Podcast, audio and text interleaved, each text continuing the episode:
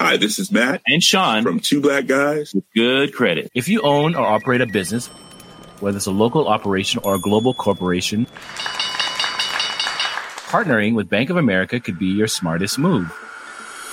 By teaming with Bank of America, you'll enjoy exclusive digital tools, award-winning insights, and business solutions so powerful, you'll make every move matter. Position your business to capitalize on opportunity in a moment's notice. Visit bankofamerica.com/bankingforbusiness to learn more. What would you like the power to do? Bank of America, N.A., copyright 2024. My business used to be weighed down by the complexities of in-person payments. Then, Stripe Tap to Pay on iPhone came along and changed everything. With Stripe, I streamlined my payment process effortlessly. No more juggling different methods. Just a simple tap on my iPhone, and transactions are complete. What's truly remarkable is how Stripe caters to all my customers' preferences. Whether they're using cards, Apple Pay, or other digital wallets, Stripe ensures a smooth checkout experience every time. Setting up Stripe was a breeze, taking just minutes to get up and running. From local markets to global retailers, Stripe helped me expand my reach and grow my business with ease. To learn how Tap to Pay on iPhone and Stripe can help grow your revenue and reach, visit stripe.com/tapiphone. Coming up on DTNS, the Libra Association insists it's still viable. Apple TV comes to Roku, you heard that right, and Google announces the Pixel 4 and more. This is the Daily Tech News for Tuesday, October 15th, 2019 in Los Angeles. I'm Tom Merritt. And, oh my God, there's no studio feline. In lovely, illuminated Paris, I'm Patrick Beja. And I'm Roger Chang, the show's producer. Yes, Sarah out sick today, but we apologize for that. But we have been having a great time on Good Day Internet. Patrick has been evaluating my French. We talked a lot about Fortnite and how Epic got away with what they got away with this weekend. We'll tell you a tiny bit about that here in a second. But if you want that full expanded discussion, you got to check out Good Day Internet at patreon.com/DTNS. All right, let's start with a few tech things you should know. AMC Theaters launched an on-demand video store in the United States. AMC Theaters On Demand. It'll make 2,000 films from major U.S. studios available for purchase or rental. AMC Stubbs members, that's their loyalty program, who use their first transaction to buy or rent a movie from Lionsgate or Paramount Pictures, can choose an additional 3 movies from a selection of that studio's films. Little promotion. You can use AMC Theaters On Demand at amctheaters.com, the AMC Theaters mobile app, on a Roku, and on some smart TVs, with more services and devices to be added in the near future. Welcome to 2008.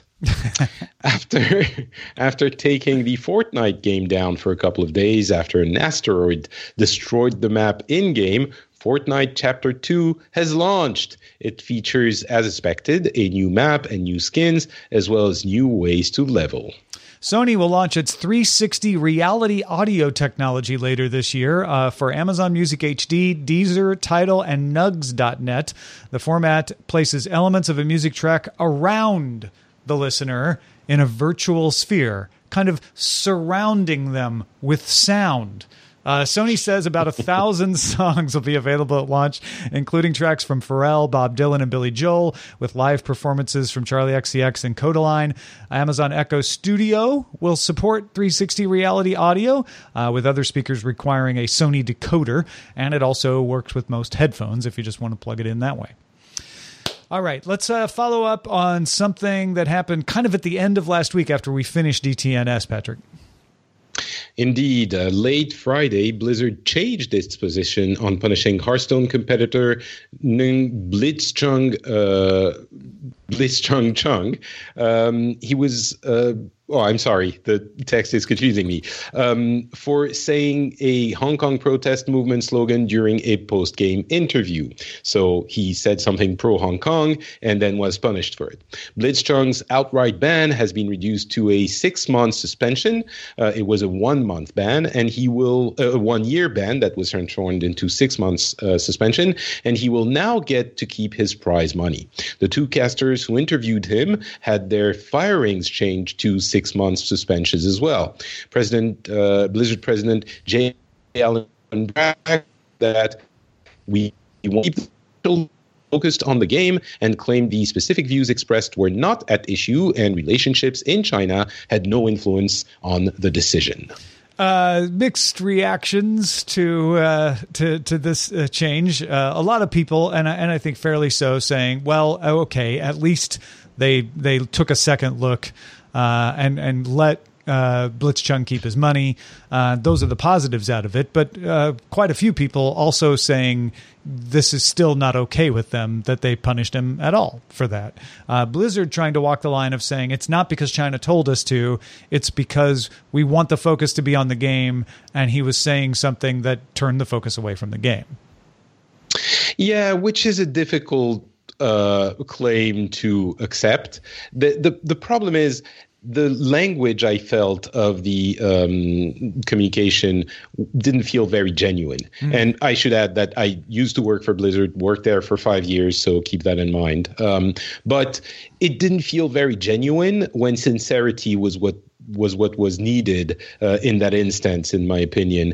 And they made it sound like he was trying to tickle the boxes about corporate values and defending those values in a situation which is clearly difficult for them. So it didn't feel very appropriate for the situation.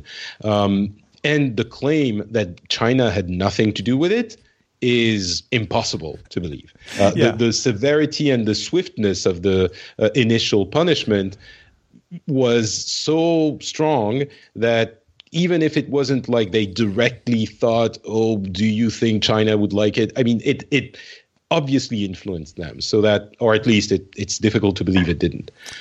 That being said, I think the current state of the punishment feels more appropriate. And if they had done that to begin with, I think people would have had a lot less of a problem with it. But of course, it's a second try. I think the way, if you want to look at it with a little bit of genuine positivity, Blitzchung will be able to compete in the next round of Grandmasters next year. He might choose not to, but if he does, it will mean that with all of this focus and his pro-Hong Kong stance, he will still be competing in the competition next year, and the visibility will be quite strong. So I think in that sense, I'm understanding it as a way to split the difference and still giving him the opportunity to be visible, which is, I'm guessing, if they wanted to please China 100%, they might not have wanted this to happen, but we'll see. Well, there's so much going on here. I mean, Brack wrote, "I want to be clear, our relationship in China had no influence on our decision." BS. I'm sorry. I agree with you. I agree with you 100%.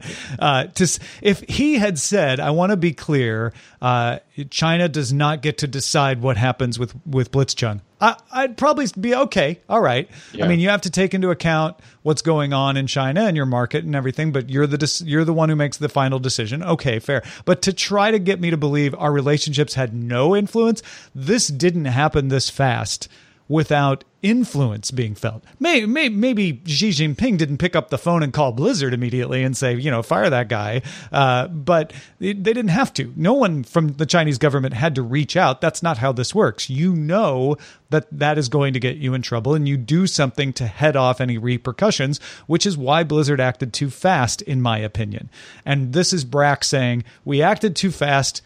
He doesn't say because we were scared, which is what I think. And that's why they overreacted and punished him too harshly. And now they're trying to dial it back. But I still, you know, yeah, you can.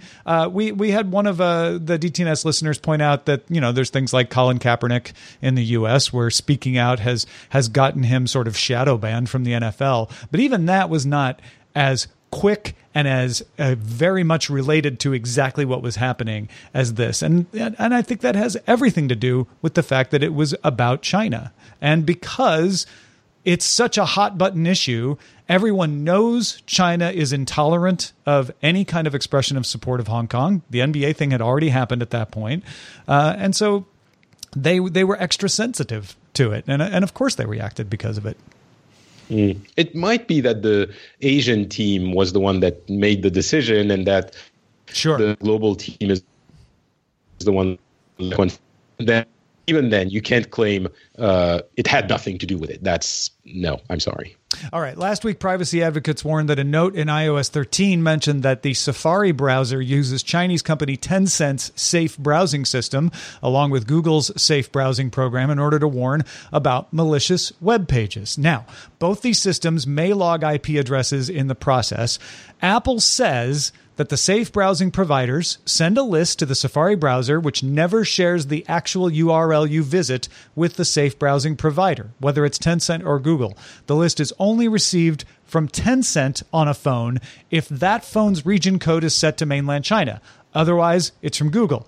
Now, Johns Hopkins cryptographer Matthew Green says that while Google uses hashes for URL matching, sometimes Safari may ask Google for more matching hashes, which could reveal the IP address to Google. And Apple didn't say anything about the IP address. So that part is true. It's unknown how Tencent handles requests, but it may do the same. But it comes down to whether you believe Apple. If Apple's saying the thing I want to hear, which is, no, we only use Tencent in mainland China where we can't use Google. And and outside of mainland China, we use Google. And if there's a problem with how the Google thing works, great, let's talk about it. But I think a lot of people were worried that, oh, I guess Safari is sending my browsing information to Tencent. And that's far from what's happening here.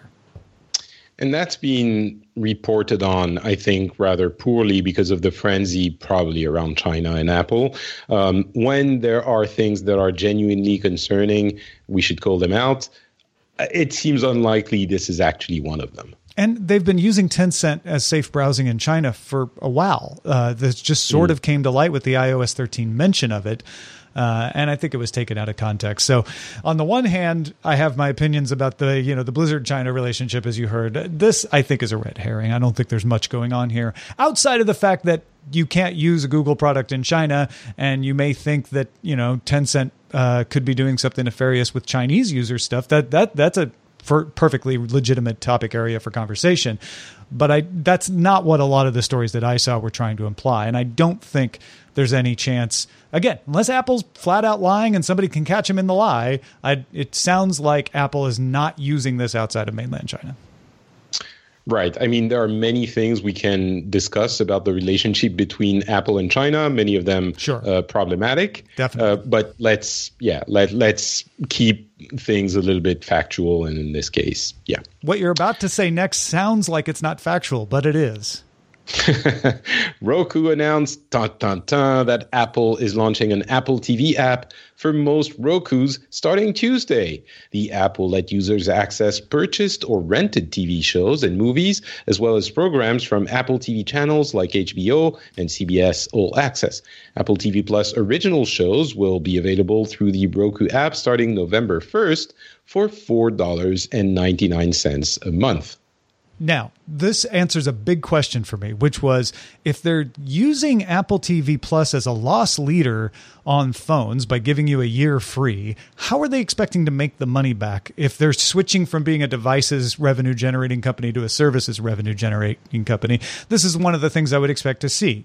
You're going to put Apple TV Plus out there as something to bring in people from other platforms. The way Apple Music went to Android, Apple TV Plus apparently going to go to Roku, which makes sense. Roku is the set-top box maker that is most popular.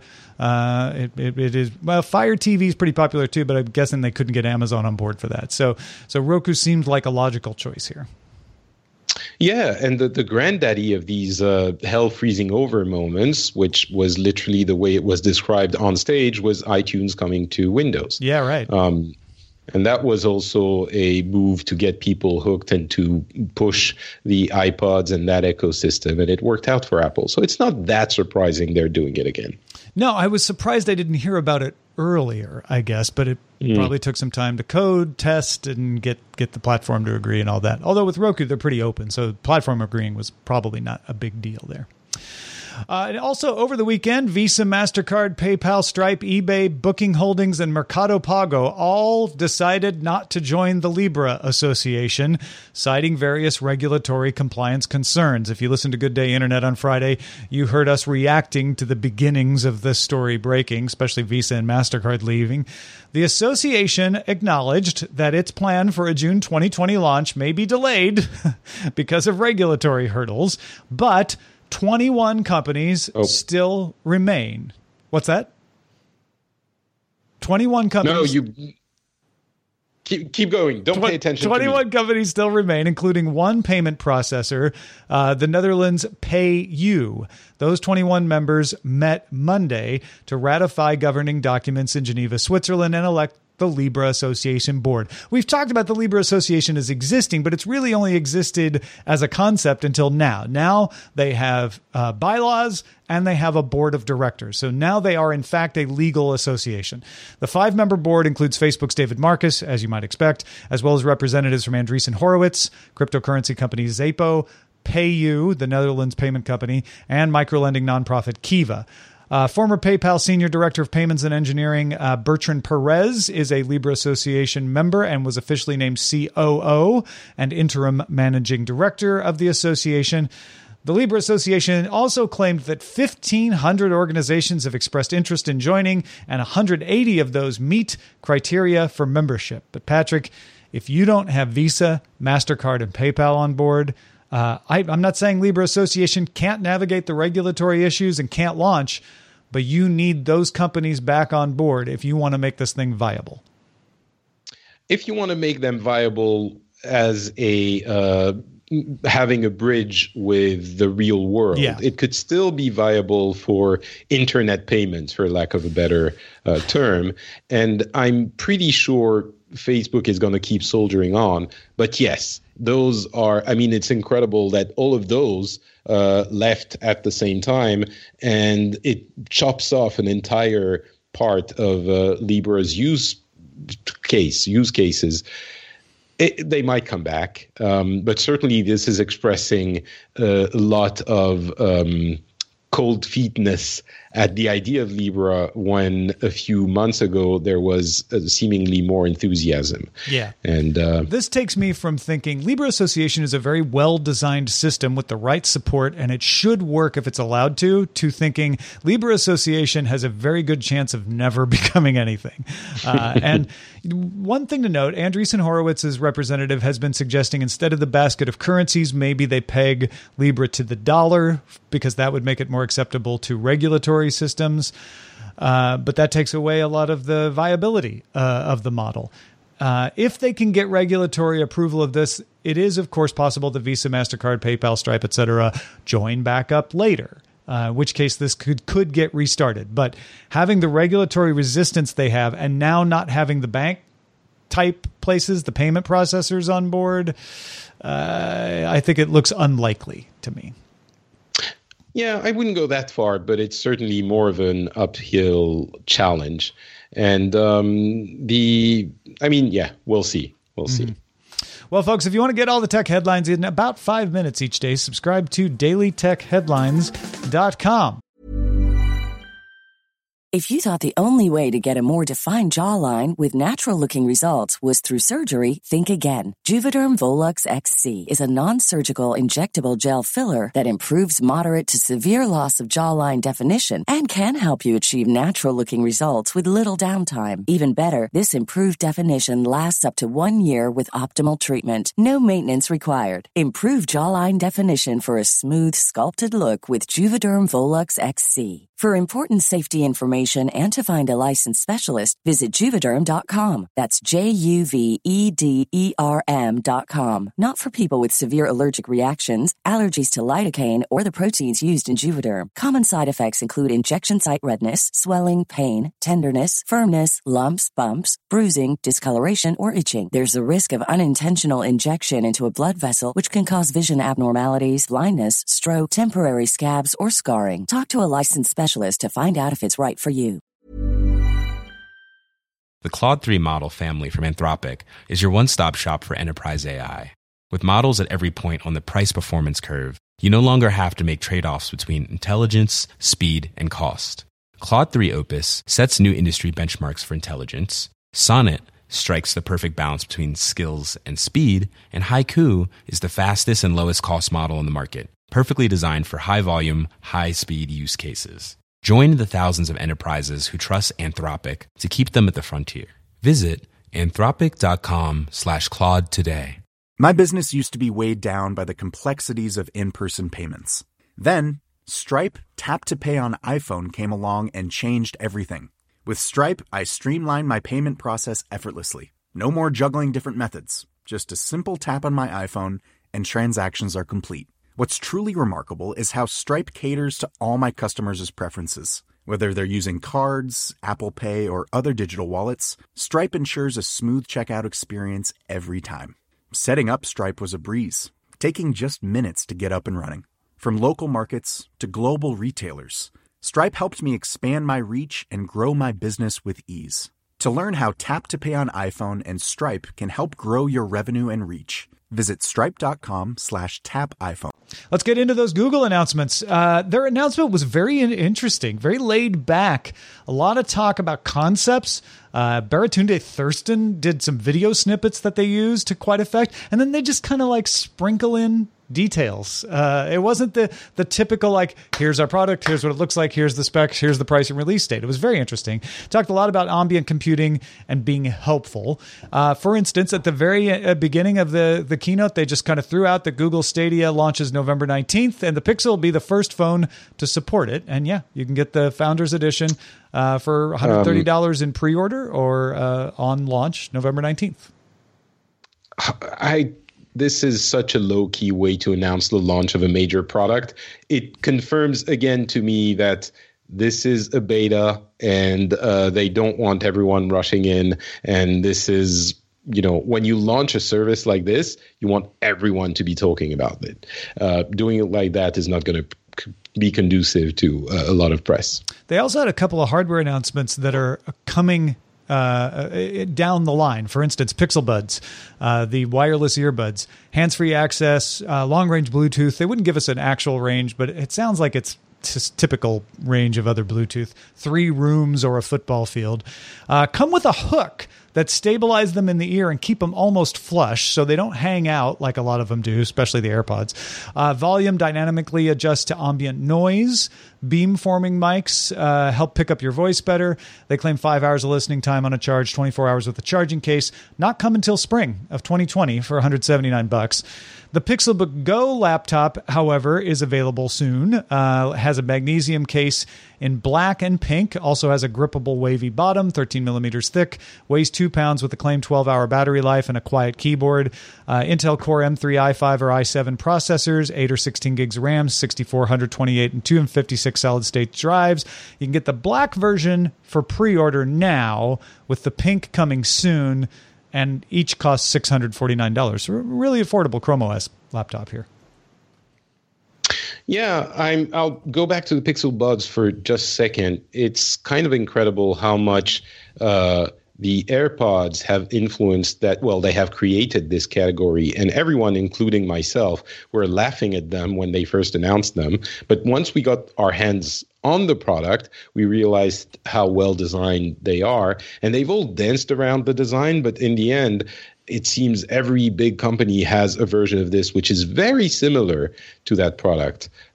So that's something that continues to impress me. It's rare nowadays that Apple defines a product category, so, but they did it there.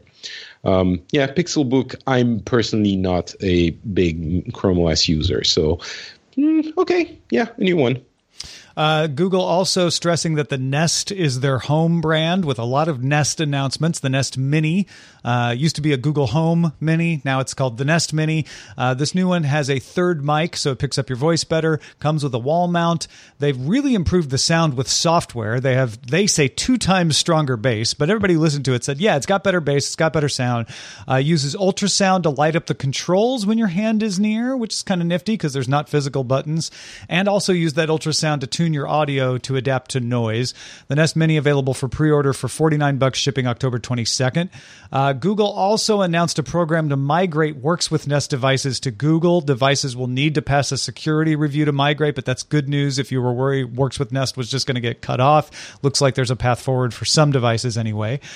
This will allow things like non-Nest security systems to view and control your Nest camera, or do things like have your lights flash red if the smoke alarm goes off. That's part of Home Routines, which launches early next year.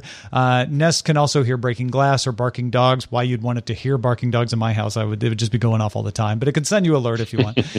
It'll call the appropriate emergency dispatcher if you ask it to, and the Google Home app will now have a feed of what's happening with your home devices in it.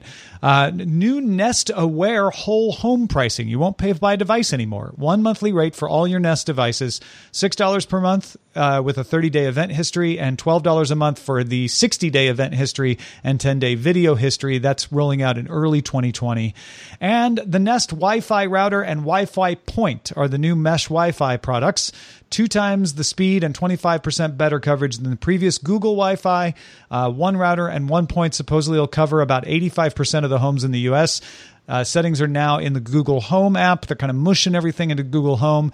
The router contains Bluetooth Low Energy and Thread support, so it can act as a smart home hub. And the Nest Point, the extender, has Google Assistant speaker and mic in it, so it can act like a Nest Mini. Available for pre-order now, shipping November 4th. A 2-pack, which is just the router and one point, $269, and a 3-pack for $349. At least clarity or some measure of it. It's good that they are kind of explaining to us what Nest is and what Google is and all of those categories that had become very confusing.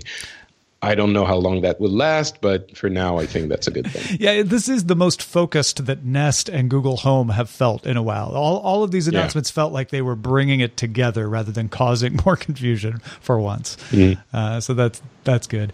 And then, of course, the star of the show, the Pixel 4, with the Project Soli radar motion sensing chip in it called Motion Sense. Claims that makes it the fastest face unlock because Motion Sense knows when you're moving towards your phone to pick it up. You can also wave over it to change tracks, silence a call, interact with games. Motion Sense is processed on the phone, and it's not shared with other services. Google made a lot of effort to talk about privacy today. The Titan M security chip in Pixel phones will let you delete your Google Assistant data by asking Google Assistant. Also, Google Assistant has an on-device language model, so it doesn't have to go to the cloud for all your Google Assistant requests. Some can be done right there, so it never gets shared with the cloud. No one else ever sees it. 6 gigabytes of RAM. You can get 64 or 128 gigabytes of solid-state drive storage. There's the 5.7-inch screen on the Pixel 4 with a 2,800 milliamp-hour battery and a 6.3-inch screen on the Pixel 4 XL with a 3,700 milliamp-hour battery. A couple of the other features they mentioned. The Recorder app can now transcribe voice recordings in real time on the Pixel 4. That lets you search for things later and find parts of your recording. That's all done on the device.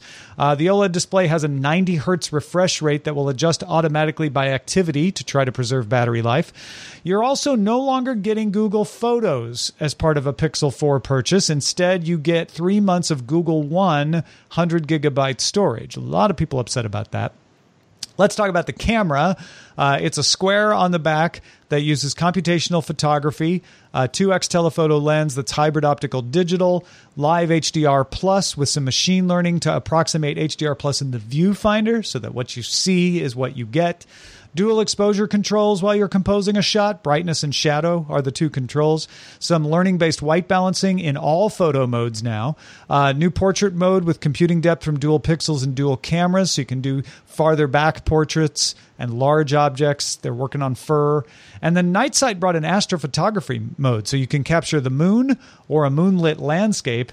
You can't do both at once yet, but they said a software update is coming that might increase the dynamic range close enough to do it. You can get the Pixel 4 in black, white, or orange, although they have, you know, funny Google names for those. Pre-order starting at $799 for the 4, $899 for the XL, shipping October 24th on all major U.S. carriers. Now, a few more things to notice before I let you give your impression, Patrick.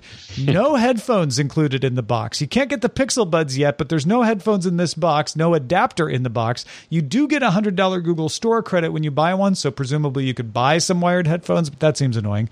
The Motion Sense chip uses a 60 gigahertz ISM band, which is not allowed for commercial use in India. So Pixel 4 not coming to India.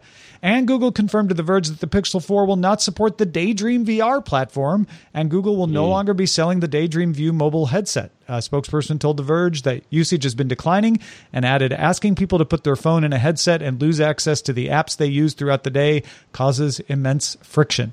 So my read there is that Google is pivoting to create a standalone virtual reality headset a la the Oculus Go, and we may see that in the next year or two. There's a lot in there, but I think the most interesting one is Soli, or how they're calling it marketing one, Motion Sense. There you go. I'm not sure what to think about it. It seems gimmicky, and this kind of thing has been tried before and hasn't really caught on. But of course, it might not have been as polished as this could be. I think in the end, of course, we'll have hands-on and people will tell us and we will try ourselves to see if it's good. I think it might still be gimmicky. I feel like it's too context-specific, and the use cases will be relatively limited. What do you think? I agree with you. It feels like a thing that is going to look cool when you show it off, but is not yet to the point that you'll use it a lot. And I'm not saying it won't get there, but this is the first gen introducing the concept. Whether they'll start to find uses, get more apps on board with it, that will be seen over the next year, I think. I mean, just the fact that essentially the phone has to be not lying. It doesn't have to be lying flat, but the only times when you're not having it in your hand is going to be when it's lying flat. And if you have it in one hand, I suspect you touch the screen. You don't start waving your hand around. I mean, I guess you could, but it's not as advantageous. You could, yeah. So that alone makes it a little bit iffy on my for me. Everything else seems great. Great updates to the Pixel phone. The photography aspects are interesting, but not incredible. The 90 hertz OLED display is pretty cool, but again, not amazing. It's cool. It's a solid phone, and it's priced appropriately, I think. It's $749. Mm. It's cheaper than most major flagship phones, and it's a good, solid phone. So this is not going to win the war for Google by any stretch, but it's going to keep them in the fight. Indeed. I bought one, so I'll be letting you know how it goes once I get it. Thanks. How much Project Solly you use on a daily basis. Exactly. Thanks to everybody who participates in our subreddit. You can submit stories and vote on them at dailytechnewsshow.reddit.com, and join in our Facebook group, facebook.com/groups/dailytechnewsshow. Shout out to patrons at our master and grandmaster levels, including Mike McLaughlin, Philip Less, Frederick Hubner. Thank you for your support. And thank you, Patrick Beja, for being on the show. Thank you for having me. It's always a pleasure. Do you have anything going on to let folks know about? New launches, anything? I guess if you're French, you can always check out Le Rendez-Vous Tech or Le Rendez-Vous Jeu if you like tech or gaming. And if you speak English, go check out the Phileas Club, which is the last episode we had an Englishman, a Scot, and an Irish person, and they talked about Brexit. One of them was a pro-Brexit voter, and we had, would you imagine it, a civil conversation. Yeah. And it's possible. So I like that you had An Irish European, because the Irish border is huge for that. I like that you had a non-Irish European yourself, and then you had a Remainer and a Leaver, and it seemed very well balanced. I really enjoyed that conversation. Yeah, it was fun. You can get the name of the show at FrenchSpin.com if you don't find it easily on your podcast app. The Phileas Club. Real quickly, Len Peralta's year-end DTNS art poster is revealed, including a very large looming emperor like Roger Chang while Sarah and I fight. It's very Star Wars inspired, and you could have your name on it in the credits area. Order now and it will happen. Only 30 spots available. So go to lenperaltastore.com for that. Also, we have new Patreon rewards. If you become a member of DTNS and get a peek at our show rundown, you can watch as we develop it behind the scenes. Also, November 1st, everybody who is at the $2 level or above gets a PDF copy of the DTNS cookbook with recipes from us, some listeners. So get over there right now. Make sure you're at the $2 level and sign up at patreon.com/DTNS. Our email address is feedback@dailytechnewsshow.com. We're live Monday through Friday, 4:30 p.m. Eastern, 20:30 UTC. You can find out more at dailytechnewsshow.com/live. Back tomorrow with Scott Johnson. Talk to you then. Bye.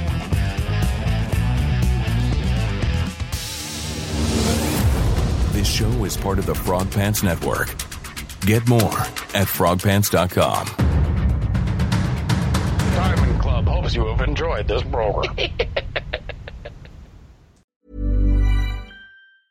Hi, this is Janice Torres from Yo Quiero Dinero. If you own or operate a business, whether it's a local operation or a global corporation, partnering with Bank of America could be your smartest move. By teaming with Bank of America, you'll enjoy exclusive digital tools, award-winning insights, and business solutions so powerful, you'll make every move matter. Position your business to capitalize on opportunity in a moment's notice. Visit bankofamerica.com/bankingforbusiness to learn more. What would you like the power to do? Bank of America, N.A., copyright 2024.